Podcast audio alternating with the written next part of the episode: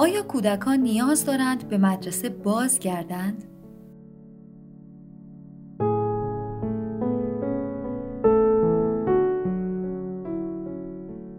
هنگامی که به خواستگاه راه اندازی مدارس نگاه می کنیم، موضوعهایی درباره درس خواندن و کارهای روزمره در خانه، زندگی شخصی و خانواده بیشتر به ذهنمان می آید و این اشتباهی بسیار بزرگ است.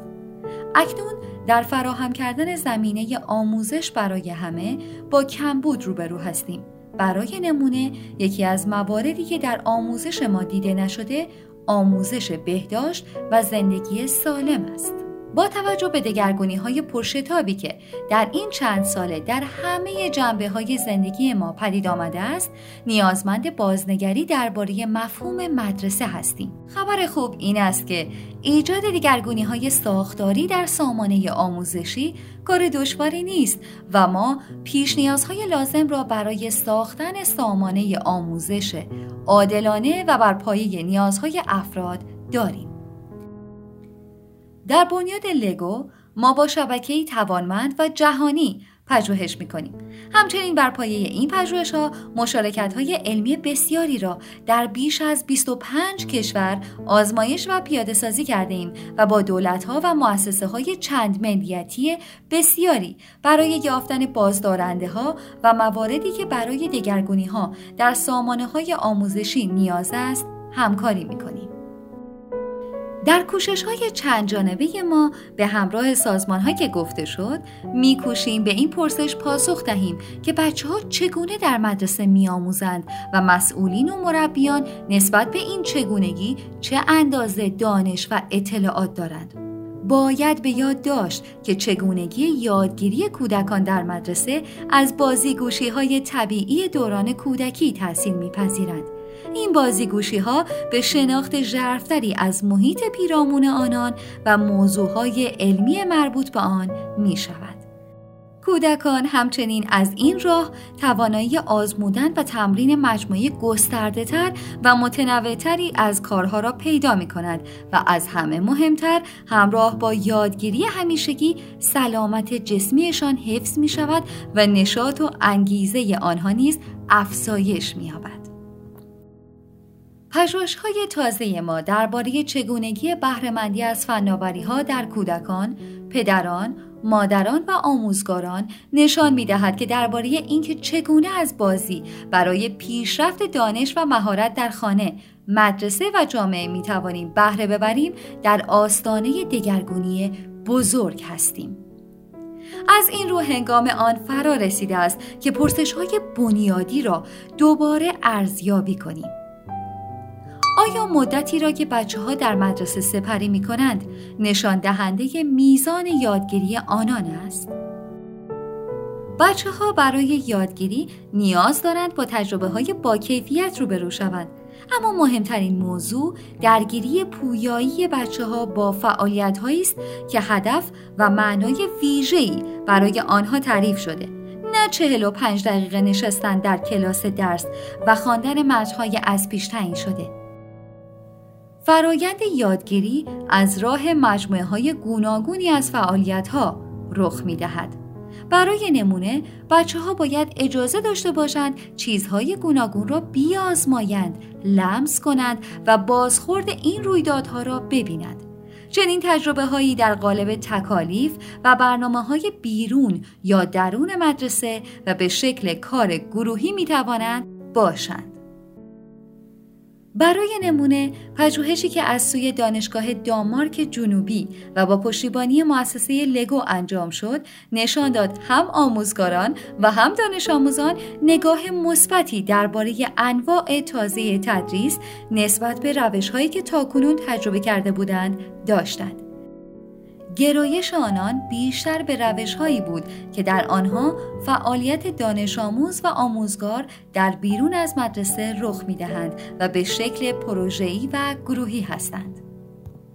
80 درصد از دانش آموزان به تغییر شیوه تدریس پاسخ مثبت دادند و 92 درصد آموزگاران گزارش دادند این تغییرها بر یادگیری دانش آموزانشان تاثیر مثبت داشته است. آیا به جای آزمون های استاندارد کنونی نمونه های جانشین آنها را می توانیم به کار ببریم؟ استانداردهای کنونی آزمون هایی که در مدرسه انجام می شود تنها به روی مجموعه از موضوعهای ویژه تمرکز دارد و تأثیر درازمدتی بر یادگیری کودکان نمی‌گذارند و کودک پس از مدتی آنها را فراموش می کند.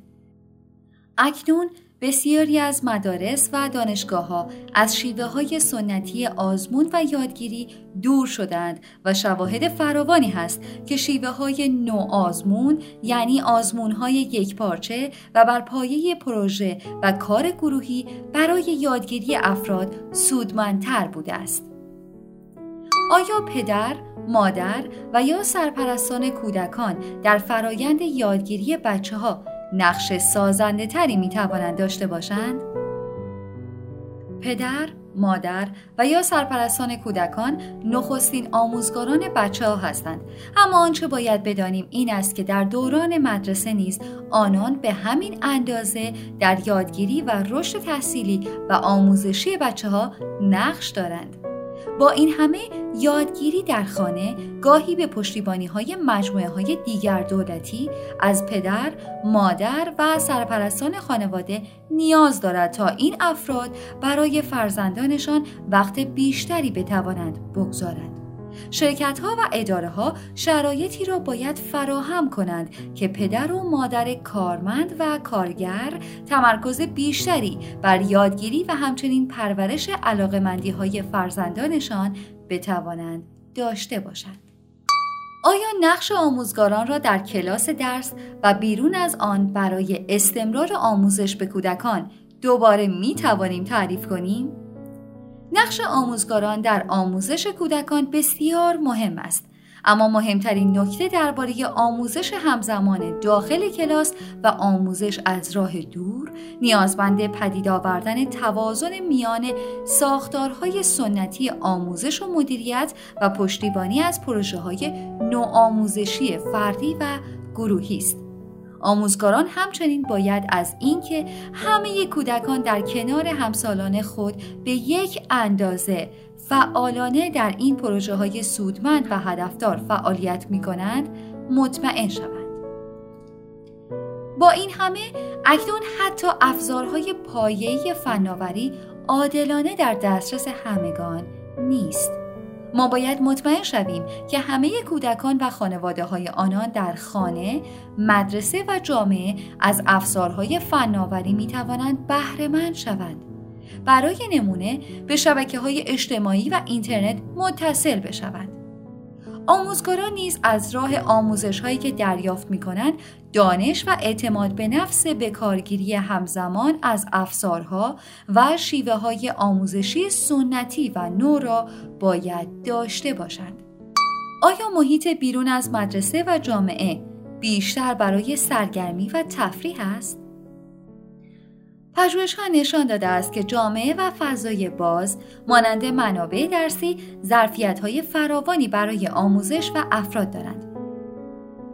کودکان از فضای باز موضوعهای بسیار تخصصی را برای پیشرفت مهارت‌هایی که در زندگیشان نیاز دارند می توانند بیاموزند. در واقع فضای باز و جامعه کودک را با جهان واقعی پیرامونش آشنا می کند و او از این راه علاقه را می تواند بشناسد و به دنبال پرورش آنها برود.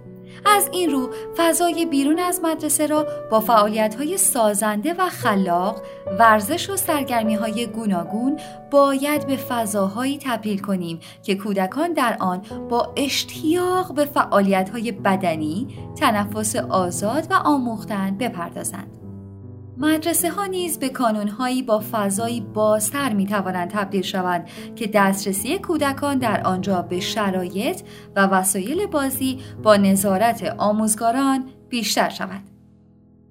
در دهه گذشته بسیاری از اداره ها و مؤسسه ها دگرگونی های فراوانی در خود پدید آوردند زیرا به این نتیجه رسیدند که به حضور فیزیکی همه کارمندان در همه ساعت های اداری نیازی نیست و به جای آن کارکنان با بهرهگیری از افزارهای جدید و به دور از فضای کاری بسیاری از فعالیت هایشان را می توانند انجام دهند. همچنین به کمک روش های خلاقانه و نو میزان کارکرد آنان و پیامدهای آن سنجیده می شود. دیده شده است که کارمندان این مجموعه ها با تمرکز و انگیزه بیشتری کار می کنند و بازدهی بیشتری داشتند. به طور مشابه بسیاری از بچه ها با بهرهمندی از فضاهای بیرون از مدرسه و همچنین افزارهای نوعی که آنها را قادر می سازند کارهایی که باید در مدرسه انجام دهند در بیرون از مدرسه انجام دهند از وقت خود بهره بیشتری می توانند ببرند. اکنون برای دستیابی به نتیجه های مثبتی که آموزش برای بچه ها و جامعه ما به ارمغان می آورد به بازگشت به مدرسه های سنتی نیازی نداریم. به جای آن از فرصتهای دیگری مانند فضای باز، جامعه و افزارهای نوین فناوری برای ارائه الگوی ترکیبی برای آموزش می توانیم بهره ببریم. این روش به پشتیبانی های سیاست گذاران برای پدید آوردن انعطاف در افکار حاکم بر مدرسه، خانواده و جامعه نیازمند است. از این راه اصول و قانونهای تازه ای را درباره آموزش می‌توان پای ریزی کرد که تناسب بیشتر با نیازهای فردی بچه ها و پیوند بیشتر با سلامت روحی و جسمی افراد جامعه داشته باشد.